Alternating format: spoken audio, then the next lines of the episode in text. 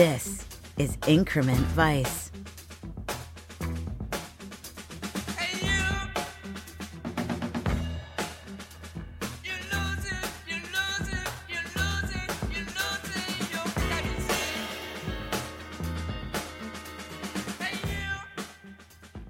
The podcast that explores Paul Thomas Anderson's inherent vice one scene at a time with your host, Travis Woods. Banana omelets, banana sandwiches, banana casseroles, mashed bananas molded in the shape of a British lion rampant, blended with eggs into batter for French toast, squeezed out a pastry nozzle across the quivering, creamy reaches of a banana blancmange. Tall cruets of pale banana syrup to pour oozing over banana waffles. A giant glazed crock where diced bananas have been fermenting since the summer, with wild honey and muscat raisins, up out of which, this winter morning, one now dips foam mugs full of banana mead, banana croissants, and banana kreplach, and banana oatmeal, and banana jam, and banana bread, and bananas flamed in ancient brandy pirate brought back last year from a cellar in the Pyrenees, also containing a clandestine radio transmitter. That's how Thomas Pynchon described the banana breakfast in his densely encyclopedic 1973 novel Gravity's Rainbow. And it's clear that the man has bananas on his brain, but perhaps not nearly as much as the bruised and spoiled synapses of Lieutenant Detective Christian F. Bigfoot Bjornsen, whose appetite for the yellow crescent sneaks nightward across the borderline of simple hunger and into the lawless landscape of horny melancholy obsession. Which, when you think about it, isn't that a preoccupation both depressed and thirsty? The mood of inherent vice as a whole? Further, after the melancholy big sleepisms of the seductive opening scene, and the twisty turny plot mechanics of Doc pinballing from pipeline pizza to Aunt Reet's phone line, to brunch with Denis rhymes with penis, to learning another lesson in the long, sad history of LA land use, before taking a ball bat to the head after being on the losing end of Jade's Pussy Eater special, don't we deserve a break with the funniest stretch of film in all of Inherent Vice? Well, that's what our host thinks anyway, as he takes another bite of old Bigfoot's favorite chocolate covered fruit snack before diving straight in. Yeah, I don't know how I feel about this. It's, you know, it's not ice cream, No, but it's not bad. and I'm sure, and I'm sure everyone listening is gonna love hearing that noise in between You know? sentences. But I suppose I should I should explain what's happening here. If one thing has been made abundantly clear in the course of this podcast, it's that you cannot, cannot, cannot have a conversation about Paul Thomas Anderson's Inherent Vice without addressing a very specific subject. That hippie hating mad dog and Renaissance detective Christian F. Bigfoot Bjornsen. In my opinion, there is no funnier, freakier, or more fascinating character in the film, as his funhouse mirror stretched nostalgia and melancholy and longing for times and love past are quite simply the thematic soul of the film, writ large across his stony chrome magnum face. And additionally, if you're going to talk about Bigfoot, and we have to talk about Bigfoot, there's one thing you have to address chocolate covered frozen bananas, which myself and my guest are currently munching on right now as professionals. And that's where we are today, in what has been the number one with a bullet most asked for scene amongst Increment Vice guests.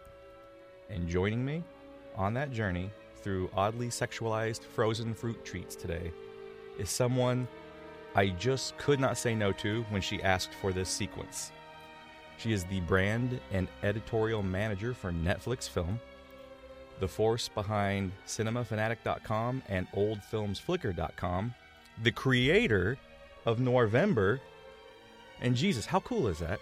And if you don't know what that is, what are you doing listening to a show like this? As well as hashtag a year with women, in which in which she spent a year only watching films written and or directed by women, and is the social media force behind at Old Films Flickr on Twitter, which is one of the only justifications for Twitter's continued existence at this point. The one, the only, staring at me above a microphone while holding a frozen chocolate covered banana, Marya Gates. Hi. Hello. Oh Lord, and I forgot the most important thing. I'm so sorry. Or I, I forgot. Pertinent to the scene that we're going to discuss today, which does not just involve blowing bananas. Mm-hmm. You are the creator of Benicio del Take Me Tumblr.com. Oh, I got that wrong. I got it wrong. Yeah.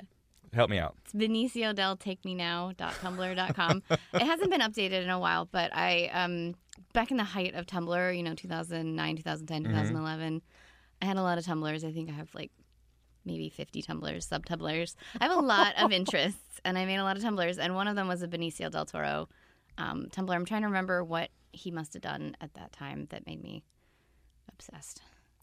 Well, whatever the case may be, I feel like I mean, I was always obsessed since like traffic, at the very least. But um, something in the mid to late, like last decade, he was in something that like reignited. But now I have no idea what it was. before we go down that cul-de-sac, I feel like that's an appropriate thing to mention because would we would would the kids call this a thirsty scene? Is it this is a thirsty? I ep- think this is gonna be a thirsty episode. I think so. I mean, we're both munching on these frozen bananas. um, but I don't want to forget Benicio. I don't want him to get lost in the shuffle. So I think it's important that we mention that you are also thirsty for Benicio del Oh, yeah. Toro. You that know, needs to be documented. he gets he gets better looking with age too. Like the more salt and pepper he gets, you're like yes, yes. Also, there's that. Do you remember that like um, paparazzi video where he was at Cha- the Chateau Marmont with With Terrence with Malick? Terrence Malick, but the guy didn't know it was Terrence Malick. that it was like my favorite thing ever. the most amazing short film ever made are the expressions shared between Benicio del Toro and Terrence Malick when Benicio immediately begins smirking, realizing what's happening. Yeah. Malick is in a panic, and the camera guy has no idea what the hell's happening and has no idea that at that time, the Bigfoot of cinema is standing right there. Well- Yeah. Well, not Bigfoot, Bjornsen. Yeah, the, but they were like, the no- Sasquatch of cinema no is standing photos. right there That before was- him, That was smirking. That was back when the only photo you could get of Terrence Malick was that one with him, the big smile the big that grinning hat. like Wikipedia yeah. shot. Yeah, and it's like, what the hell? So good. It's funny. Just before we started recording, I told you one of the things about Increment Vice is we never stick on topic once the scene plays. We're not only we're like five minutes into this and we're already talking about TMZ and Terrence Malick, You which is I think a record for the show. Get us back on track. Let's let's rewind. Let's go back. Let's go back to 2014, 2014. December 2014, which is right before you launched your A Year with Women. Yeah, this is this one of the was- la- this, this is one of the last movies you watched. One of the last movies directed by men I watched in for a year. Let me ask you, how did it treat you first time so out? I actually saw it almost five years ago to the date. I looked it up. That's right. I saw it on 12, 12, 14 in 70 millimeter at the Cinerama Dome. Same. Um, I, wrote, I wrote I wrote this down because I was watching my video review that I did of it, and it was very long and rambling and had strange moments with my cat. But the first four minutes is me complaining about cinephiles at the Cinerama Dome, has, because there were these guys. I saw the video and I, I loved. remember this distinctly. There were these guys talking about the Golden Globe nominations, and they were wrong about everything they said. Literally everything they said was wrong. It was horrible. Watching that video, I got really confused because I didn't. I didn't think it was an inherent vice recap because all you were doing was complain. These guys, they, these assholes, just don't know what they're talking about. Yeah, it was rough. They they like they thought that um I wrote it down. Whiplash was that guy's first movie. I'm already forgetting his name. Um, Damien Chazelle's first movie, and I was like, okay, no. And then they couldn't remember Ava DuVernay's name, and they thought Selma was her first movie when it was her third movie, and I was like, I'm gonna punch both of you in the face. Like, just shut up. This but, is humanity you know, great. That's that's award season. You know, everyone thinks they know a lot. They don't know. and anything. so, rocketing into the film, you were maybe not in the best mood, the best headspace, Yeah. the best environment. How did how did it treat you? How, what did you think I, first time through? I loved it. Mhm. I um, hadn't read the book, but I've read so many crime novels at that point Mm-hmm. that, um, especially the California crime novels um, of like Chandler and Hammett, and even like Dorothy B. Hughes's In a Lonely Place is a California noir, Mm-hmm. and um, very different from the movie, but great book.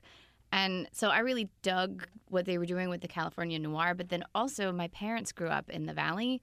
Um, they're about maybe 15 years older than than um, no more than 15 years older let's see, 20 years older than PTA, but like grew up in the same area as him, especially my dad. My dad grew up in Reseda.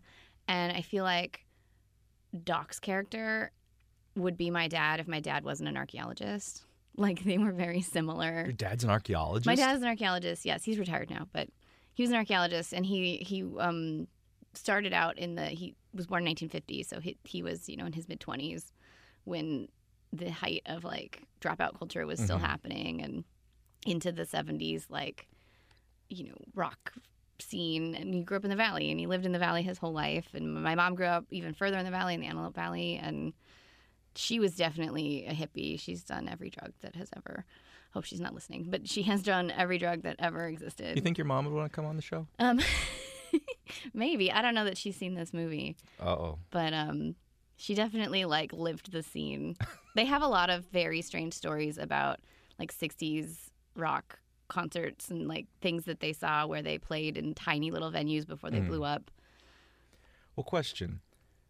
There's a lot of people who now love this movie, hmm but I think that's that's a that that's a minority of film goers that actually really love this movie. But even among those, there is a sub minority of people, and that would include you and myself, who walked out of the theater the first time loving the movie. And that's not really something I've asked people about a lot, and I should. And I'm going to start with you by saying, why do you think this hit you the way it did the first time out? Why did it not require the three visit the 3 Mhm. reviews on revisitations on Blu-ray before you were finally like, oh, I get it. It's about love and loss. I think because I had read so many crime novels that, especially some of the early Chandlers, that you like as Chandler was writing them, he lost himself in his characters and in his worlds, and they don't make a lot of sense. And Mhm. you know, he did a lot of interviews where he's like, I don't know, just just read it, it's fine. You know, um, you just you just go with the story and go where the story takes you and where the characters take you, and don't expect lo- a lot of logic. Yeah. Um, and it will wrap up in a nice place. and I felt like that's what this movie did, and I didn't need it to make a ton of sense, and I didn't need every thread to you know like go all the way through to the end. Like it was fine. I liked all the characters, um, and at this point, I had seen, I still have seen every one of PTA's movies. So I was a big fan of his work just in general Mhm. going in. So he can pretty much do anything, and I'll I'll probably like it because I think his point of view on humanity really aligns with mine. Because I don't think he ever really judges his characters. He just gives you an array of the human experience, whether they're terrible people or um, good people or somewhere in the middle. And this movie is a great, you know, showcase for that And trait. moreover, don't you think I was in a prior episode? I was talking to crime novelist Jordan Harper, and he is not as crazy about. And I got, I got, I got to stop really quick. It's really weird to see someone eat a chocolate covered banana while we're talking. Is this how it's been for you every time you've been talking, and I've just been you know, like chewing and sucking and It's- munching it- on it's, this? It's the scene. This is really weird. This is weird. this is weird, right? I will. I will say for listeners, it's not as awkwardly sexual as the scene in the movie. No, it's just weird. it's just weird. It's, a just weird. It's shaped like as I'm talking and you slowly just raise the banana to your mouth and take a bite and look at me. It's odd. It's, really odd. It's odd. a weird shaped food. It kind of looks almost like a corn dog. It does. It looks like a really weird. Well, Like yeah, A, like a bent corn dog. kind of. Yeah. Well, we just we're just not gonna make eye contact for the rest of the show. Okay. I think Just that look might at the banana. that might well that that's making it weird for me too.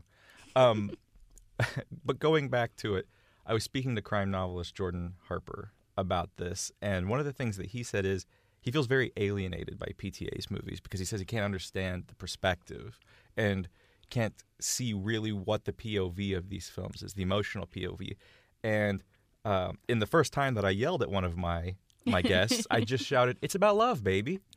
And that's to me, that's what PTA's movies are. They're all about love, whether Yeah. it's Sydney or what if you want to call it Hard Eight, Hard eight. or Boogie Nights or Magnolia, Punch Drunk, even uh, There Will Be Blood. To me, it's about Daniel and his little boy. Mm-hmm. Uh, the Master, my God.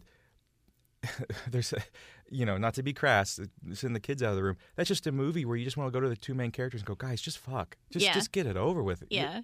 You'll feel so much better.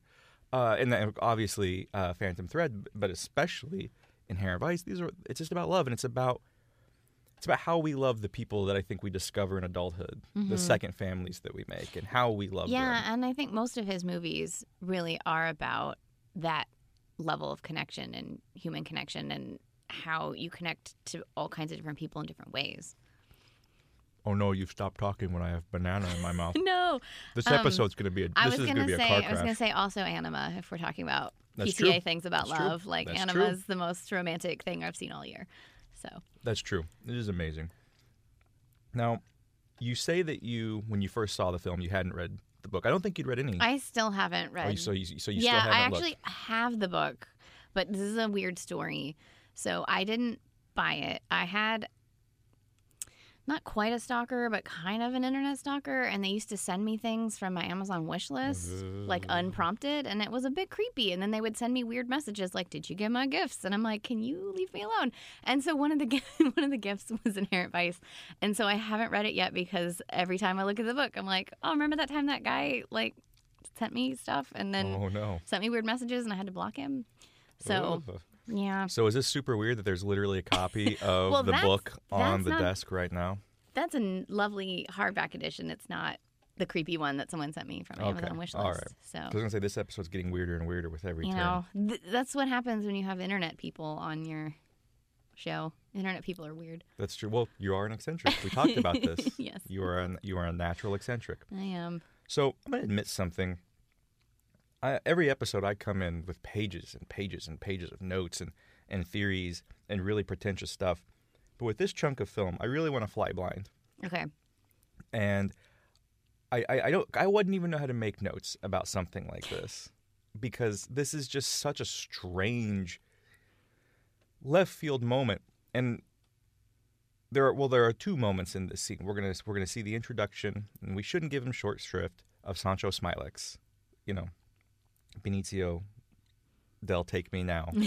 Dot tumblr dot com. But the this this sequence really hinges on bigfoot bjornsen longingly lasciviously filleting This banana. this banana mm-hmm. this banana in our very hands. The part of the reason I requested this scene is it's it's one of the moments in cinema from the last decade that has stayed with me the longest because I love I actually love chocolate covered bananas. I usually keep them in my fridge. Um, this exact brand that we are eating is the brand of chocolate covered banana that I often buy.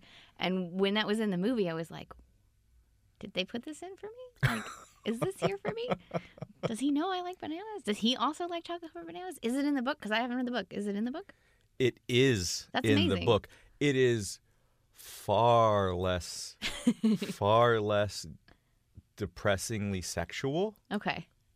but it is in the book. I believe that in the book there's even a sequence where on Bigfoot's particular floor of the glass house in robbery homicide, he has requisitioned one of those morgue drawers that hold bodies in the morgue to store all of his frozen banana treats right there Oh, by wow. his desk, which is sadly not in the film.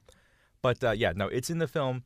There is, n- or excuse me, that's in the book. There is nothing though in the book like the silent, wordless majesty of him gagging on a That's- frozen chocolate That's banana. a great. That's a great moment because he just he just got too far into the banana.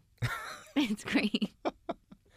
okay, And and what really makes it like it's a combo because there's the the how good um, Josh Brolin is just comically Fearless. comically filleting a banana, but also um, Joaquin Phoenix just watching him, like the look on his face. And I, I said this in my original review of the movie. The bulk of of the performance for me that works for Joaquin is his reactions to everything. yes, If he if he wasn't such a good emoter through his face, I don't think the movie would, would work nearly as well. and he's an extraordinarily adept reactive Mm-hmm. actor in that this is one of those movies where the lead character is in every single scene and so he's constantly being asked by the film to react Yeah. to the strangeness around him and to to meet it and one of my favorite moments of his performance is the one that I think it's a, it's a moment that is very underrated for Joaquin, and that is the evolution of horror on his face as he realizes what's happening in the driver's seat next Yeah. to him, as Bigfoot returns him to his car. Um, and I love how too that's a scene like so much of Inherent Vice. Weirdly enough, this is a scene that works on so many different levels once you've watched it more than once. Yeah. Because the first time you see this, you're like, "What is this? Is like this is some Naked Gun shit. Like this is just some weird Leslie Nielsen stuff. Like okay, it's a joke. Like maybe he likes dick. I don't know, but like ha ha ha. And it's not until you see it once or twice or three or fourteen times, depending on how the film strikes you, that you realize that this is just yet another moment of inherent vice working on so many different levels, and that in true Pynchon fashion, it is wedging in this really kind of heartbroken nostalgia for for someone who's been lost, hmm and it's just working it into a dick joke, Yeah. which is pure Pynchon, And isn't that amazing? That's great. It's the right kind of humor. You got to have like the high and the low combined. Exactly. And you know what? I say we take a moment. We're gonna keep munching on these bananas, and let's watch this scene together. Although, Oh, oh, that was a big bite. that was a big one. Doesn't that hurt your teeth? And I also gotta say, A little bit. um, just for people at home, like I don't want to, you know, I don't want to send the stocks crashing for this particular treat. This is kind of disgusting. What? This is kind of disgusting. No, I love it. Really? um, I don't know. Maybe. Mm, yeah. Do you normally like banana? No. That's probably I thought though the chocolate would save it for me no. You gotta like banana. It's mostly banana. because it's so mushy on the inside, folks. It's really mushy. It's very mushy. yeah. It's a mushy banana covered in chocolate. That's the treat. Oh my God. Okay. well, and that- and also, is this? It's gonna be weird to watch this scene while we're eating these. Yeah. I mean, But on that note, let's watch this moment. okay. What the fuck? Hey, Sanj. What's up, Doc? You know you have no case here. So if you're gonna charge them, you bet him. Otherwise, you have to let them go. Mm, Sanj, remember who this is you're talking to? That's Bigfoot Bjornsen, Renaissance cop. I know he is. So, what's the beef here exactly? This doesn't have much to do with your specialty, which I understand is marine law. We got plenty of crime on the high seas, Lieutenant. Okay, well, so far we have murder and kidnapping.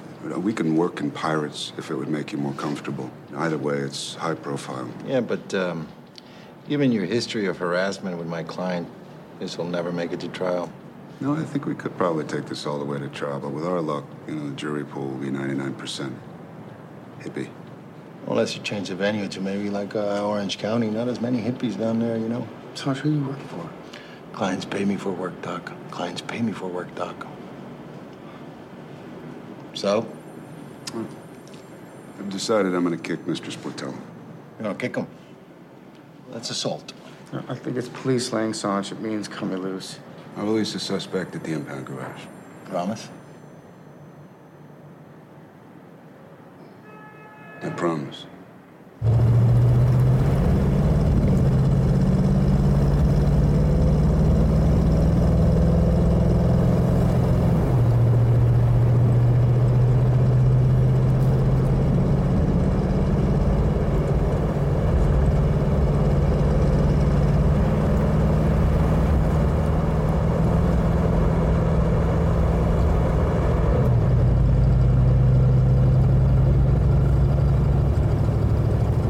Apparently, a party.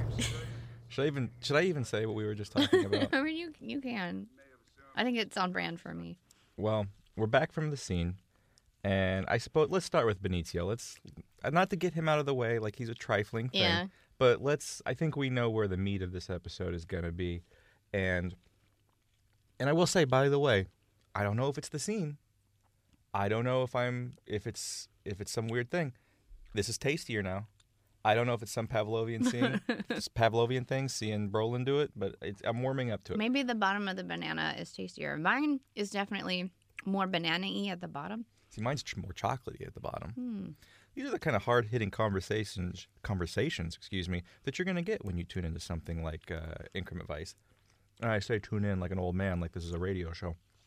But that said, what did you just tell me about your Benicio del Toro Wolfman post? Oh, I'm on, gonna find the caption again. again. th- um, that would be on Benicio del Take Me Now dot tumblr dot com. com. So I was trying to figure out what movie it was, and it, it was The Wolfman. Um, and so I found a post where the caption, and this is t- 2010, so um, I was 24 years old. So please just you know, keep that in mind. It says Benicio del, you can go all Wolfman on me any day. That's what it says. This this is why you're on the show today. This is this is the kind of this is the kind of thirsty content we need on Increment Vice. There hasn't been enough. That's my brand. There really hasn't been enough. That is my brand on um, the internet. I also I used to you know so Tumblr changed their rules last year. Oh yeah. You couldn't have full frontal, and for ten years I've been documenting full frontal male nudity in movies and TV on my Tumblr under the hashtag dicks. Like that's just the hashtag, and I, I had to save all of my screenshots to a folder. And so now I have a folder on my desktop that says Tumblr dicks. That's the name of it. And now every time I watch a movie or TV show and there's full frontal, I have to just save it to the folder. I can't share it anywhere.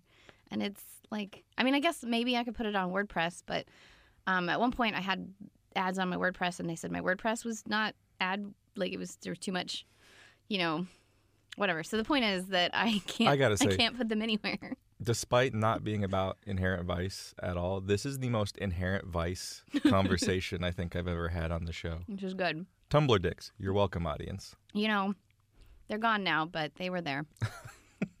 Let's start with Benicio.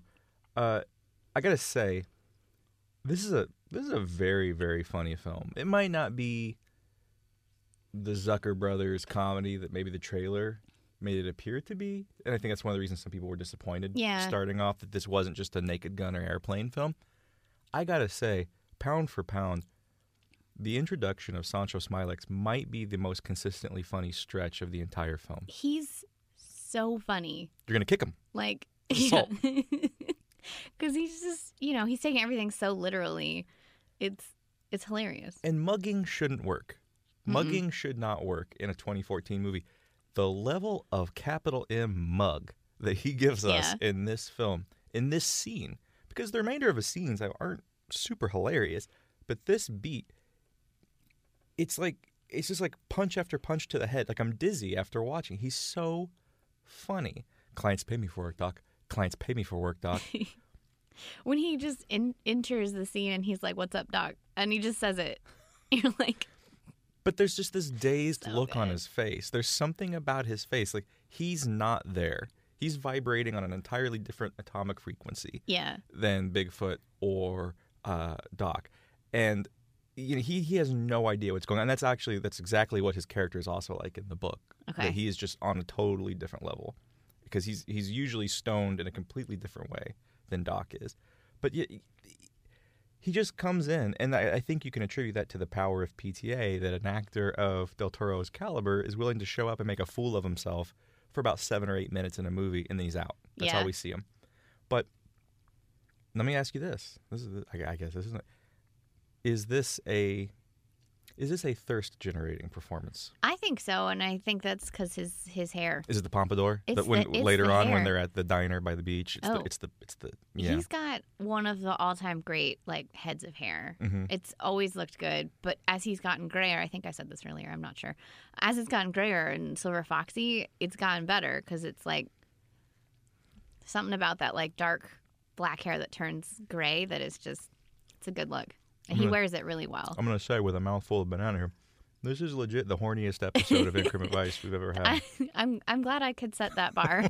you know, Um, that's what I'm here for. Isn't it kind of interesting though? Is this is this a weird kind of typecasting in that this is the second time Benicio del Toro has played a stoned and addled attorney You know, for a stoned and addled client as they try to unravel a mystery that seems to be tied to the foundations of the American dream itself. My favorite end scene of a character ever is in Fear and Loathing, where he's just on, getting on the plane doing the hands, and it's like, There he goes.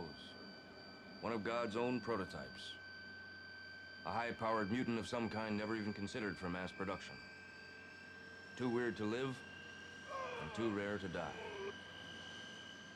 And I think I think it's um I think the casting is probably a nod to that casting. Mm-hmm. It would be weird if it, if like PTA hadn't seen Just ra- just randomly, hadn't hey, seen it, right?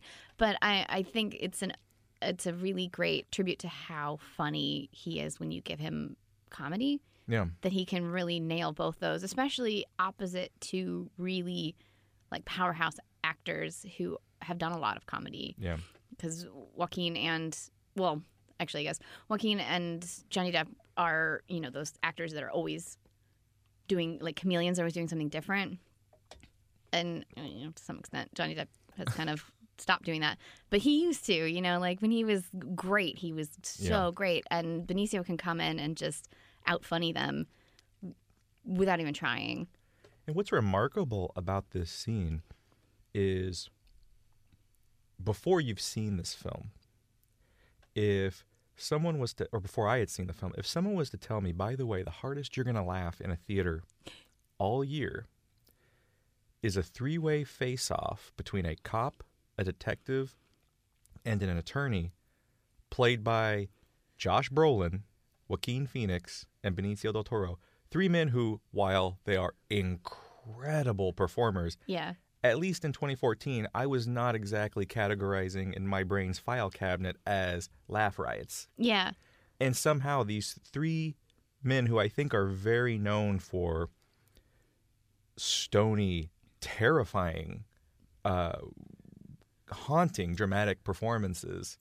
The, the, the, the three of them together is like nuclear fission. They are the funniest part of this film. Is putting these three very, very serious SA serious actors together in a room and just letting them make dick and fart jokes. yeah. How, how does it, that work? It works. I don't know. This I remember this being probably my favorite experience in the theaters when I saw it that year because Mm-hmm. is so funny from start to finish, and somehow I don't know how you, it's hard to maintain like this kind of humor for two and a half hours, but it's it's because each each situation is so uniquely funny, and then he lets the actors breathe Mhm. which is really important. Like, there's two different ways to do humor. I think there's the highly timed humor, like slapstick comedy, that's you know they is really really tightly timed, Mhm. and then there's this kind of languid, you know, just go, um, comedy. And I think I think it shows a lot of uh, PTA's trust in these actors that he was just like, just go and do it. One of the most i think undiscussed and i don't even know if that's a word but i'm going to throw it out there. The most undiscussed elements of what makes him such a great director is his level of trust in his actors. So much of what makes this film special in doing the ludicrous amount of research I've done for doing a ludicrous show about Inherent Vice is how many of my favorite parts of this they weren't in the shooting script, they weren't in any script. It was the actor who came to PTA and said, "I want to do this. Can we just see what happens?" The and I've mentioned this before on the show, the famous final scene of Bigfoot's where he eats the plate load of pot. That wasn't in the script. He was just supposed to steal. He's supposed to steal Doc's joint, smoke it, leave.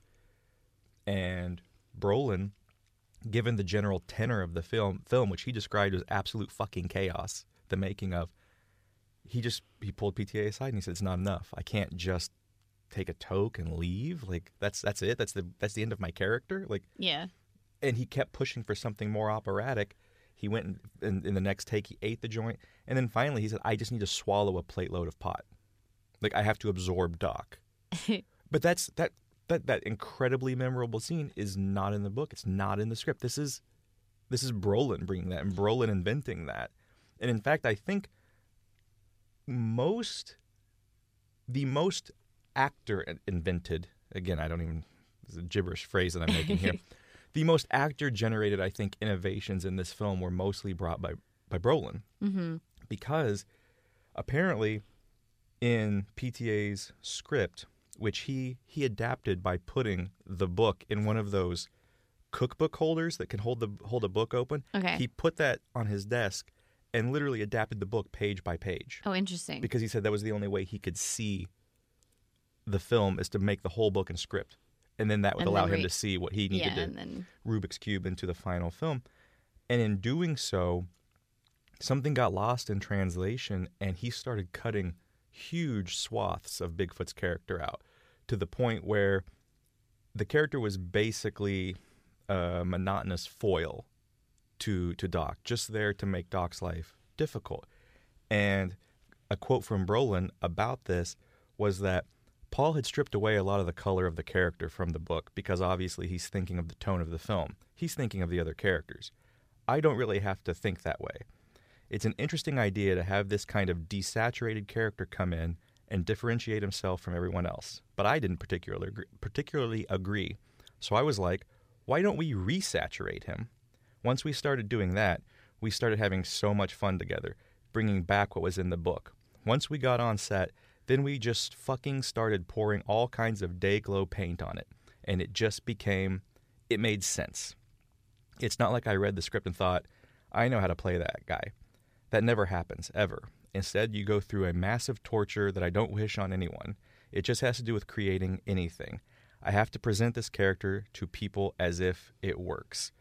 And I think almost everyone else is on the page in this film, on the page of the script. Brolin basically accepted the character, I think, I suspect because PTA thinks he just looks a lot like Ralph Meeker. And this feels like a very Ralph Meeker role. Yeah. There's only one other man that can play this role, and it's Ralph Meeker. And basically, slowly but surely worked on PTA until he was able to make this character operatically humongous again. Mm-hmm. And I don't think anyone else in the film had to do that. And I think that's part of the magic of Bigfoot is how hard Brolin fought to make him ridiculous. Yeah, and like just ridiculous enough to be great and not ridiculous enough to be out of tune with the rest of the characters. No, and in fact, I would say he he is so in tune with the film that Bigfoot to me is the film. I think he's the code key that unlocks the whole film.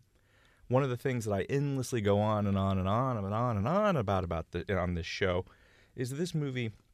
This has nothing to do with mystery and the American dream and the death of the 60s. The death of the 60s is just a metaphor for losing something that you love. And to me, what this film is about is how do you do that? How do you lose something that you love? How do you how do you handle that? If Magnolia asks us, "What can we forgive?" This film asks us, "What can we live without?" Mm-hmm. And no character in this film, from Hope Harlingen missing her supposedly dead husband, to Tariq Khalil missing his entire neighborhood, to Doc mix missing his ex old lady, no one is hurting and longing as much as Bigfoot Bjornsen for a decade that is now a decade gone Yeah. the 50s are 10 years gone now and the the person the his his at least his partner vis-a-vis the LAPD but perhaps partner in a far deeper way Mm-hmm. Vincent Indelicato is gone forever who's never coming back unlike some Hope Harlingen's husband or unlike Shasta Fay who does come back Bigfoot is a man who has lost everything and for a movie that to me is about nothing but loss he is the walking talking avatar for this movie right Yeah. like he's the big funhouse mirror version of this film. And that just kills me. And I think that so that's not that's not something I think that we can credit PTA with directly. I think it's we can to circle back to where this began, his trust in his actors, that he mm-hmm. trusted Brolin to say, "Look, I'm not just doing this because I want more screen time. There's something more to this character. There's a reason why Pynchon had this character a certain way. It's because he is the story. His pain is the film's pain. And even when that comes to using that pain to wantonly fillet a banana, it's there, right? Yeah. Yeah, it's there. Bless his heart, Bigfoot. And bless his heart, Brolin. I am going to, uh, for everyone listening at home, I got to put this banana away. It's just not working out for me. I finished my I got. I got down to the very well now I'm gonna feel insecure. I got down to the very all right, fuck it. I'll finish it. I'm gonna can finish eat the it. whole banana. I'm gonna eat it. It was I'm gonna- not even as long as the one that Brolin ate. That's true. That's true. That was a very skinny, But- like frozen banana. well, that was also I get the feeling not Bigfoot's first time. yeah. This is my first. This I've never your- done this yeah. before. Uh, you know, baby steps. Speaking of which, uh little side note. Brolin in that scene for the take for the, the amount of takes that they did is quoted as saying that they he clocked 44 bananas in one day that day that he had to eat. Wow. 44 bananas. I don't know if that's did he actually possible. eat them, or did he use like a spit? Thing? He didn't clarify. He just Mm. said he went through 44 bananas. That's that's Like that would kill a grown man, right? that would you would be in the restroom a lot. yeah. Oof. Like your bowels definitely, or, or well, not bowels, intestines, whatever, very clean. Colon. You remember? I think it's your colon. I don't know. Remember before we started recording, I told you there's a moment in every episode where I go, "Boy, we sure have gone far afield from the scene at hand." When you got to colon talk, is where I think we lost it. You know, the bananas keep you regular. That's that's just a fact. Again, this is the kind of thing you can learn when you listen to I Increment also read that ban- a, supposedly a banana has the same caloric energy as a cup of coffee. So 44 bananas, pl- not counting the sugar and the chocolate, w- he had the caloric energy of 44 cups of coffee that day. Jesus. That's did he sleep? I have a lot of follow-up questions. He did say that all the syrup from the banana from the the pancakes made him sick from the sugar high. Oh no. So Yeah. there you go. Yeah. But I want to go back to something uh, a little bit more broad in the Inherent Vice universe, which is you're a noir person, Yes. obviously. Yes. You are the creator of my favorite time of year, It's my favorite time of year as well. Noirvember. So good. It just had its 10th anniversary. It This did. year. It did. Yeah. And for those of you who don't know, Noirvember is a celebration of all things noir. And guess what month? November. And if you're on Twitter, you hashtag it, you talk about what you're watching, you see what other people are watching, Mm-hmm. you learn about all sorts of noir films you never saw before, you share your favorites, listen to your favorite noir soundtracks. It's a lot of fun. You can read books. It's almost as nerdy as having a podcast Some people dedicated do to a movie. photography. It's crazy. Yeah, it's amazing. It's a lot of fun. And I wanted to talk to you about something, and we believe me, we're going to come back to Bigfoot. Uh, but I wanted to know how you feel about Inherent Vice as a noir film. Do you see it as oh, a noir film? One hundred percent. So the um, BAM Cinematheque in Brooklyn did this great um, mini festival during the release called Sunshine Noir, which was all like Mm-hmm. L.A. noir, but specifically the like neo noir era of L.A. noir, and I think it fits so beautifully into that. I think I wish I could have gone to that retrospect. Like I wish I lived in New York for that month so I could just watch all those movies. But it's it's um I think Sunshine Noir as they were sort of making the argument as existing really does exist, and I think PTA has already done two films in that genre because I think Hard Eight you could or see what's the other name for it Sydney. Sydney. I almost said Seymour. Um, I think both. I think I think Hard Eight also feels like a Sunshine Noir, although it, I think that's set in Nevada. Yes. Yeah, but I think they both fit in, and I think him growing up in the Valley, it's no surprise that he made two Sunshine Noir hmm films um, because the Valley's a very weird place. And um, where was I going with this argument? Oh God, it's gone. Um, but basically, you had Which is like a, you know what? You are not the first guest to do that, and that is a very appropriately inherent vice thing to a, a place to find yourself at, where you start a sentence, it's really great, starts to become a little labyrinthian, and then you end up having no clue like, where the "Where fuck you I are. start?" But we were you were The talking about the Sunshine damn Noir. Sunshine Noir series. Yeah, and and I think that you can see a ton of these films, especially in the 70s, Mm-hmm. at late 60s into the 70s, which so making a neo noir in the 2010s that's really a neo neo noir from these neo noirs from the 70s Mm-hmm. is like super like brilliant. Um, one of my favorites in this in this genre is um, God, why am I forgetting everything? The one with Elliot Gould, it's gone. the long goodbye. Thank you. The Long Goodbye you are talking to a man is- who has a long goodbye tattoo. and your avatar That's is me. you know so that's like the that's one of my favorite chandler adaptations Mm-hmm. uh, because i like the way they update it to feel 70s and to take that character and make him feel like what would what would um, marlowe in the 70s be. Which is just morally exhausted. yeah. Although i will say that i don't think there's ever been a perfect person playing marlowe because i don't think any director has ever captured his essence properly. I would, I would, I, I love the long goodbye. I swear by the long goodbye, but I don't disagree. Mm-hmm. yeah There has never been a Chandler perfect Marlowe Yeah. on the screen. and you know the real bummer is another one of these sunshine noirs is marlowe the um The The- the, Warren Oates movie? No, Yeah, that, that's no, Chandler. that's um, Chandler. chandler's not terrible marlowe the it's the adaptation of the little sister and it has like rita moreno and bruce lee and um Oh, uh, with James Garner. james garner it's not a great adaptation But he's a good Marlowe. um he's like close he's getting closer he looks like what Marlowe should look like. yeah and um i wish they did a great adaptation of the little sister because that i think that is his like most depraved novel, and I It think is. it would make a great adaptation Yeah. now because you could do all of Because you could make it now. you could do all the gross things that are in the book. But another great one is um, going into when did Inherent Vice? When, that was written in the late nineties, mid nineties. Oh no no no! Inherent Vice. Uh, that was uh, that was the 2000s. 2000s Yeah. okay so slightly earlier than that you had um, all of the Easy Rawlins books Mm, and yeah, yeah, and devil in a blue dress is a great sunshine amazing, sunshine amazing noir but set in the 40s Mhm. and i just i think it, it is a real subset of noir and neo-noir Well, think this fits nicely this is into. actually a good time to talk about Sunshine Noir because this is actually a very sunny scene, yes so we can work that in. Um, well, first off, do you remember the other movies in that BAM series? I Tell wish- me Cutter's Way. Tell I me think- Cutter's Way was i in think it might have been Okay. yeah that one's so good That that's a No. great that's a great title no offense to the movie that I'm doing a show about, but Cutter's Way is my favorite Sunshine Noir. it's Uh, it's, it's good it's it's perfect, even though it's the most extraordinarily depressing film I've ever seen in my entire life. Um, and I also don't know why I whispered that, and it's very creepy. because the book was right there and you didn't want to insult it i, I mean, know. you never. You, we have no idea where Thomas Pynchon is. He could be here. Um, what? What is it about the Sunshine Noir? Why does that resonate in a different way? Do you think? Is it just because of the aesthetic difference? Everything's blasted yellow and white. Yeah, I think, and, and this happens every Noirvember where there's a lot of purists who are like, Ugh, if it's color, it's not noir, or if there's too much light, it's not noir, and it's like, yes and no. Mhm. In that, you know, the original era, for the most part, were these dark urban settings, except for like um, the Hitchhiker, which if you're gonna say that's not noir, I'm gonna like punch you in the face, and that is a desert noir, Boy, you know. took a turn.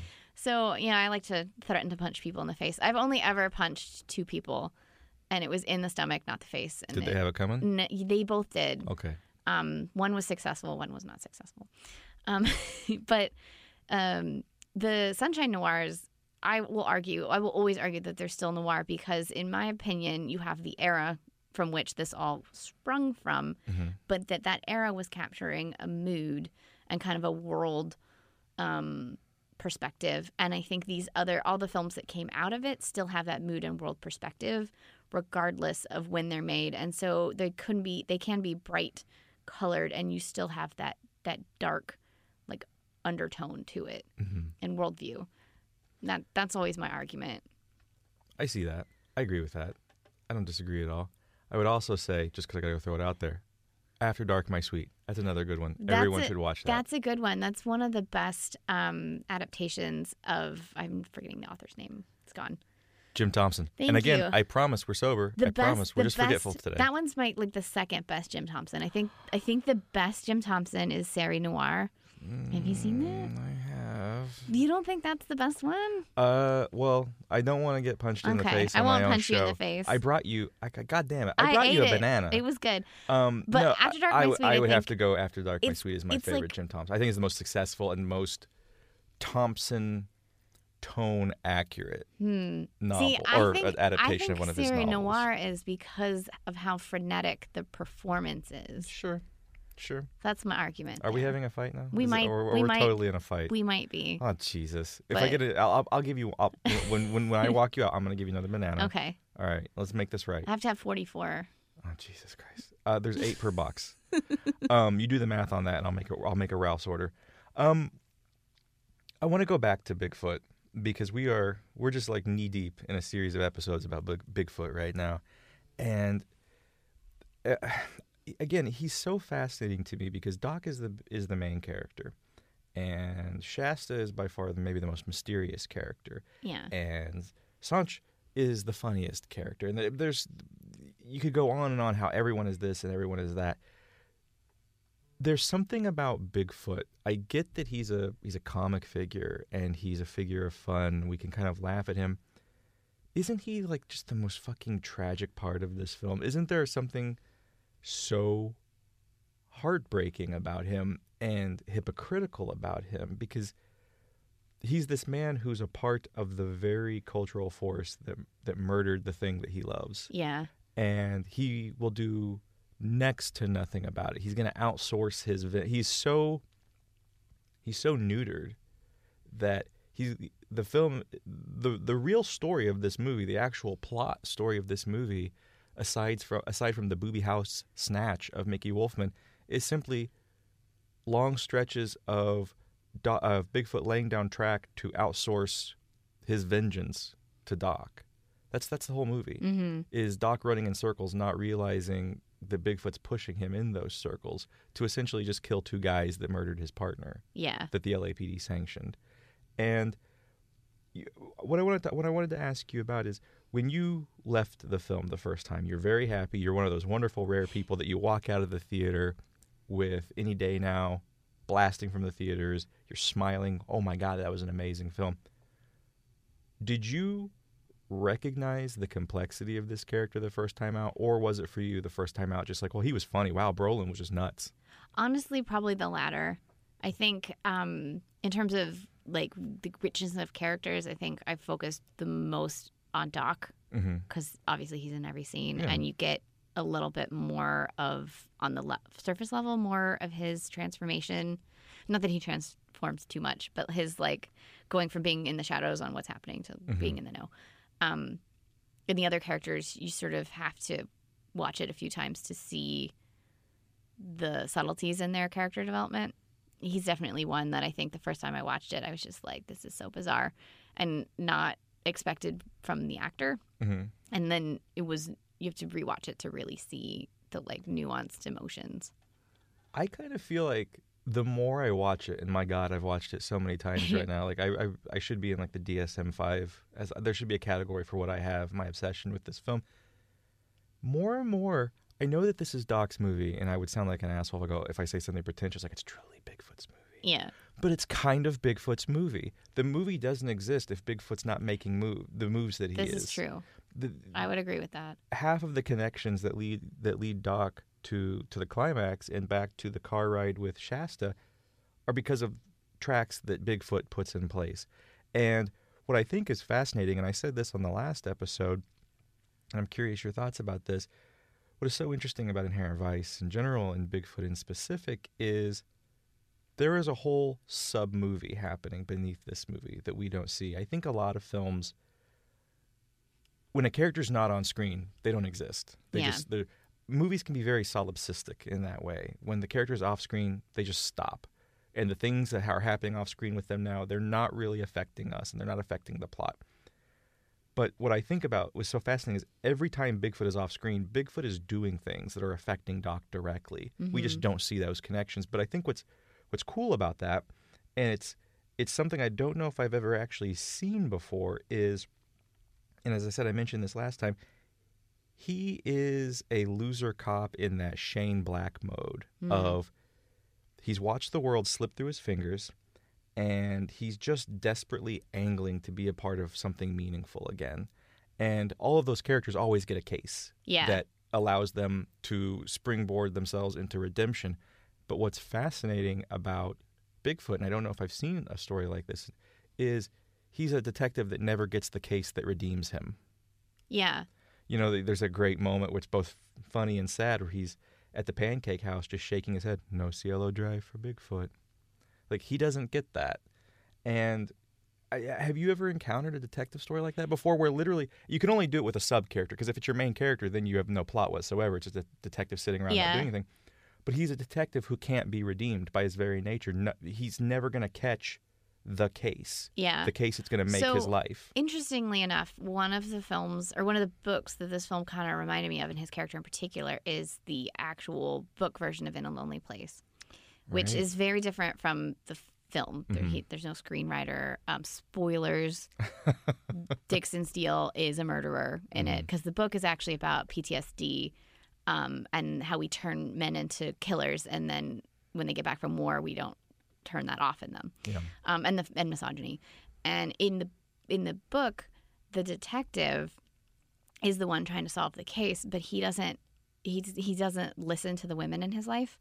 And his wife and the character that's played by Gloria Grahame in the movie, they're the ones that solve the case and um, save each other because women listen to women. And that kind of reminded me like his sort of inability to like really truly solve this case because he he's just not listening to the main people he needs to listen to. Um, reminded me a bit of this character, except that obviously in, in the film, he is the one setting all of the traps, so he's not really Yeah. trying to solve the case. But um, he's also like a beach cop, so there's a lot of similarities That's true. in in the two stories, and I, it almost makes me feel like the character in In a Lonely Place like is Bigfoot. Like Bigfoot is him, you know, ten years later. It's kind of what it feels like, or 20, tw- almost twenty I could years see later. That. I can Yeah. see that. And then on the last episode, we hypothesized. I don't know if you've ever seen Hal Ashby's Eight Million Ways to Die. Mm-mm. Oh well, this won't be nearly as funny to you, but uh, it probably wouldn't be funny to anyone except for a big nerd like me. But there, Hal Ashby's Eight Million Ways to Die is a story about an alcoholic uh, cop who's been burned by the LAP or by the uh, yeah the LAPD so much that he quits the force, becomes a PI, and has a frozen pastry face-off or Oh. fo- frozen snack face-off rather with Andy Garcia, where uh, Jeff Bridges and Andy Garcia basically taunt each other with how much they're going to kill each other while munching on pink snow cones. When was this made? Uh, 80, 81 maybe? Is it was Ash, 82 maybe. It's Ashby's last movie. This Studio, is like really studio. young Andy Garcia. Uh baby Andy ponytailed oh, Andy oh my God. Uh-oh. Uh-oh. yeah, activated. Friends, something's happening across from the uh, across I from love the, Andy the Gar- board like here. young Andy Garcia. Yes, Well, imagine then. Oh god. but that's like ten years younger than Godfather Three. We're like, going so far away from the episode again. But yes, there is a scene where ponytailed Andy Garcia, who's playing a drug lord, is munching on a pink snow cone, and as is Jeff Bridges, who's the PI, and they're both fighting for the soul of Rosanna Arquette, Oh, I need to see this who is movie the immediately. the woman they both love, and you can tell that this there's no script, mm-hmm. and Ashby just told them to improv. That sounds amazing. And it's these two grown ass men improvising while eating a snow cone at each other. so like they're each eating snow cones really aggressively, like, this is how bad I'm gonna fuck you up. Look at the it takes a big bite of the snow cones. Like, amazing. you like that? You like that? Huh? You like it's really weird. Kind of oddly erotic in a way. Mhm. Like very two dudes who don't like again, the master thing, where you're kinda like, just fuck. Just guys, just put the snook, stop. so since we've mentioned two Jeff Bridges movies, We have. I have to mention my Jeff Bridges connection. So I mentioned my father grew up in the valley. Mhm. So his parents also lived in the valley. So my great no. Yeah, his mom no, his grandma. So my great grandmother Mhm. also lived in the valley. I remember like a deep California family, like five generations on You're like a sides. PTA like- family over We've here. been here for a long time. So my great grandmother used to babysit Jeff and Beau Bridges, Jesus. as did my great aunt Zay. She like my great aunt Zay has the greatest stories about the valley in the 30s and 40s, and I've been getting all these stories from her. But she also would babysit these kids because they were. I think Jeff Bridges is the same age as my dad, and Beau's a little bit older. Um, and I'm like, but my dad does not ever remember playing with them, so I don't know if if he ever got to meet them. Well, I gotta say, that's interesting, but that's not what I thought this was gonna be. I was really expecting another Jeff Bridges thirst. Yeah, I was expecting well, a Jeff I Bridges thirst story. I mean, there's that's there. I mean, Starman, mm, he's very strange in that. I was definitely attracted to against him Against all odds. in that movie. Against all odds. He's pretty hot in that, but I was really attracted to him in Starman as a youth.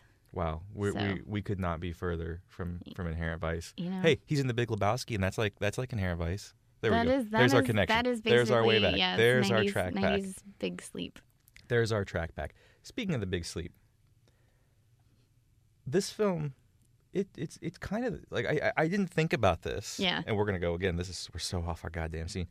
I had never thought about this until you mentioned it in your your video post hmm about which is a hypnotic post by the way. if anyone Yeah, anyone wants to look up uh, Marya Gates Inherent Vice on YouTube, it goes, it goes. It's like 14 minute long video. and boy, you're all like, we, it's a tour of your apartment. It's a tour of your your your hard boiled crime The book crazy, collection. crazy cat moments. There's some cats doing stuff. I'm like, You have a you have a really cool haircut. that's when I had the mohawk. yeah, it was a re- but you bring up something that I hadn't thought of. It this this is this film is essentially it's the big sleep. yeah, and the, the, ending, the ending. is well, that's what I was gonna say. The ending is the big sleep. It's it's Yeah. Bogart and Bacall. in the car. Just where we going? Where are we going? Yeah, What are we gonna do? And which also makes me think about how this is so so so one of those movies in which the mystery does not matter no, because it's know all about the characters. that and great the story that great story you know where John Huston calls Chandler in the making of The Big Sleep to say, "Hey, who killed the chauffeur again? The first body that shows up that you know he pulls Yeah. Marlowe in." And that long pause, and and Chandler's like, "Shit, I don't know. I don't know. I, I don't know.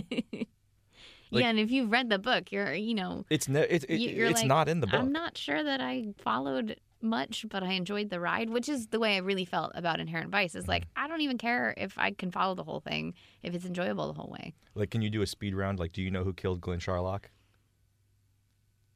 Oh come I am on! I am shaking my head. Oh come on! No. Uh, it's uh, it's, it's Adrian and, and Puck because gets Oh. big because remember Doc gets hit with the Oh bat. yes, yes, yes. Gets hit with a bat. Just get out. It's just, gone. Just I've- get, I've just failed. Get, out. I failed. I'll go and take all the bananas with me. Yeah, which I paid for. um, I do. I I want to come back. I want to come back one more time. I want to come back one more time to the trifecta of funny: hmm Benicio, Brolin, and Phoenix. And is there is there a funnier moment? Is there a funnier beat in this I film? don't. I don't think so. I think this is the funniest section. Well, I okay, I gotta amend that. Something Spanish to me is the most laugh out loud moment in this film. But when when you were- when you were watching this, did you not feel the first time? Did you not Mm-hmm. feel like like Max Cady in watching Problem Child in Cape in Scorsese's Cape Fear? Uh, in that when he's just like hacking and laughing, Yeah. I was the only person in the theater laughing at this movie when I saw it, and everyone was so annoyed with me. No, I same same like the Cinerama Dome like was just like those jerks that didn't know who Ava DuVernay was. They weren't laughing. Like very few people were laughing. I feel like there's a couple of times in my life where I watched a movie and I knew I was in the wrong audience. Mm-hmm. This was one because I was the only one laughing or a handful of people laughing when I saw The Lobster, and it was the only one laughing.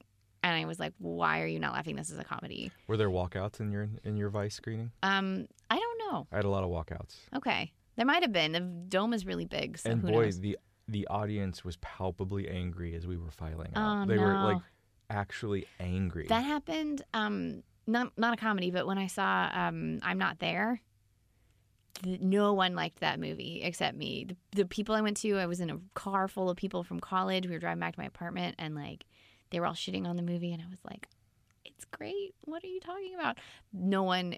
That was a packed screening. It was like during Thanksgiving when that came out, 2007. yeah, something like that. Nobody liked it, and I was like, "What?" It's heartbreaking. It's rough when you uh, like, because I, I mean, and then they make you feel like you're the asshole because you not- like it, like you're pretentious for loving it. I mean, there's that. I definitely got that from some people, and I was like, no, I just liked it. And the thing about films that I find like online discourse so annoying is that films Oh, are subject. God. Films are subjective, and like there's a great um bit in Lynch on Lynch where he talks about how why he doesn't like to explain his movies because when he made the movie, he put in what he put into the movie. And then mm-hmm. when you come to the movie, you bring yourself to that. And so it's a different experience for literally everyone who watches his art. And so why would he explain what he did? He already explained it. He made the movie. Mm-hmm. It's up to you for it to be whatever it is to you. And I feel that very deeply, which is why like when I do my end of the year list, I call it a favorite list because it's my favorite films, not necessarily the best films. I don't know what that means. I just know these are the ones that I that resonated with me. And I it's always weird when you're when a movie doesn't resonate with a large amount of people, but it resonates with a handful of people. And especially when you're in an audience and you're like the person it works with for, Yeah. and the rest of them just it just doesn't work for them. And it's like it's not no no one's right or wrong in that situation, but it's hard to be the one person feeling the opposite about the film. Yeah. eh, Well, I will say I don't. Oh God, I don't want to be internet guy. I'm not gonna be internet guy. I was a little bit internet guy to Fran Hoffner on her episode. And Fran, again, I'm so so sorry. I do love you so much. It was so great that you were on the show. I'm sorry that you heard that she hates Bigfoot. She hates Oh. Bigfoot. So I, I I lost my cool. I broke into a sweat a little bit. Okay. But not to sound like reply guy, I will say I agree with everything you just said, except as it pertains to Inherent Vice. If people don't like Inherent Vice, they're wrong. Okay. Well, no, I'll I'll dial back. I get why people some people don't like this movie.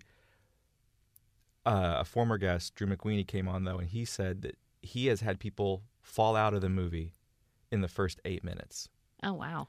If you don't like that for those first eight minutes, I am done with you as a human being. Well, those first eight minutes are perfect. There's nothing to alienate you. That's true for in those for first eight every. minutes. That's true for every movie though. Like if the movie doesn't get you in the first eight to ten minutes, it's like this movie's probably not going to be for you. But how do those eight minutes? that I don't know because it's this has one of the great I've- openings. I've said it before.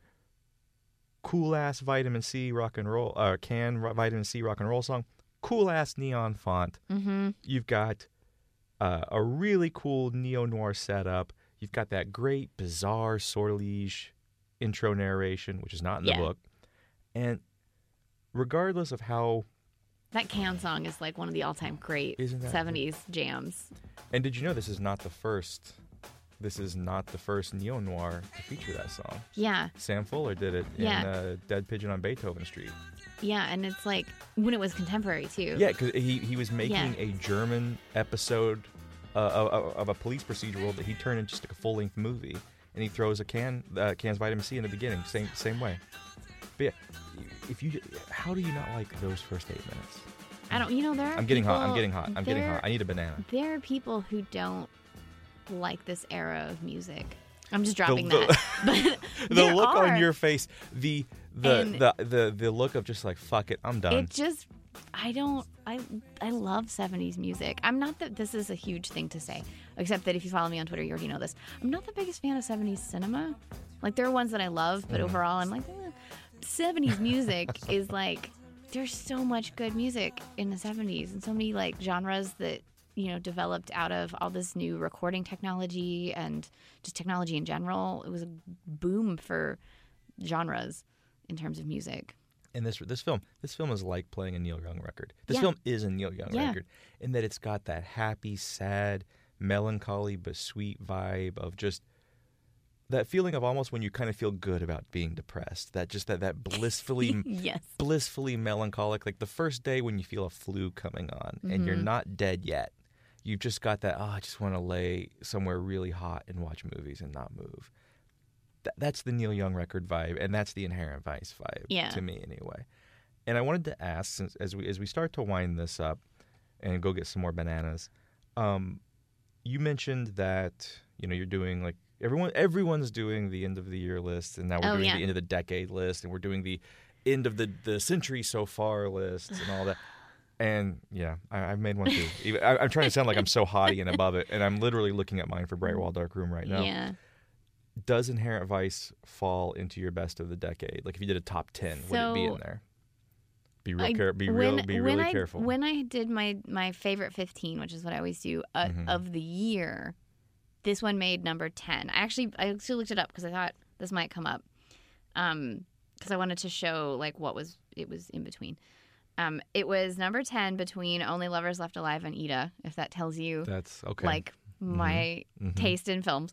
Um, it probably wouldn't be in my end of the decade list because I did just do my end of the decade list, but I'm gonna double check what I put on it because I honestly can't remember. But I did tweet it. I am I hate lists, but I do them because you know you gotta do lists. Um, even if you hate them, it's part of it's a it's a cultural hysteria that you have to take a it, part you take know, part in. and I always am like, literally every time I do one, I'm like, I hate this, but I'm doing it because I feel like I liked. I just like to sh- show people what I like. I don't know.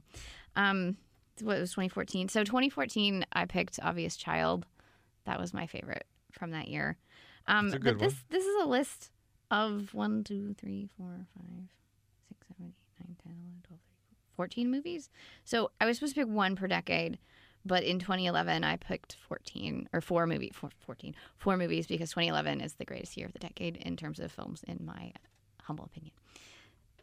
Probably Inherent Vice would shoot up higher. I was looking at the list that I had for that year and there were a few films on it that I was like have I actually revisited these?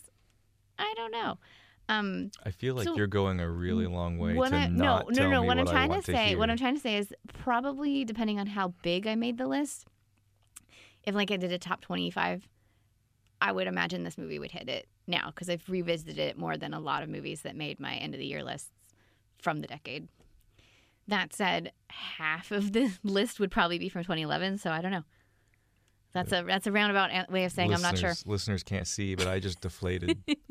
I just slumped over like a melted chocolate you know, covered banana. The other the other issue is I is I would have to pick it over um because I try not to have repeat directors if I can help it, Mhm. and I would have to pick it over Phantom Thread, and I don't know that I could do that. Are you sure? Yeah, I really liked Phantom Thread. That is a really thirsty. like, movie. and I couldn't put Phantom Thread on my end of the year list for that year because it didn't come to friggin' Atlanta. I, at the time I lived in Atlanta Mm. until January, and so I didn't get to see it early enough, and because it totally would have. I'm, I don't know, I don't know. As as much as I love this film, like something about You know, I felt like we started really good, and now something it's about the poisoning in Phantom Thread. Like I would, I would be poisoning. I would be the one poisoning. That would be me. I Jesus feel it. Christ, like you're gonna get yourself on an FBI watch Yeah. list. I'm gonna have to like delete you know, I have once been pulled over in a, in a um, airport for having a weird substance on my shoes. So I'm probably already on a list. oh my God. They had glycerin on my shoes, and I don't know why. Uh oh. um. I'm gonna have to Where edit- did the glycerin come from? What did I step in? We're gonna have to edit all of this out. like I don't want to be a party to anything that's gonna get a, get increment vice in trouble. You know, Come on now. I've yeah. You step in things sometimes. I don't know. Oh well, we've learned a lot today. So you you would poison people for love, you I think? I might. If they need to settle down, if they need to slow down.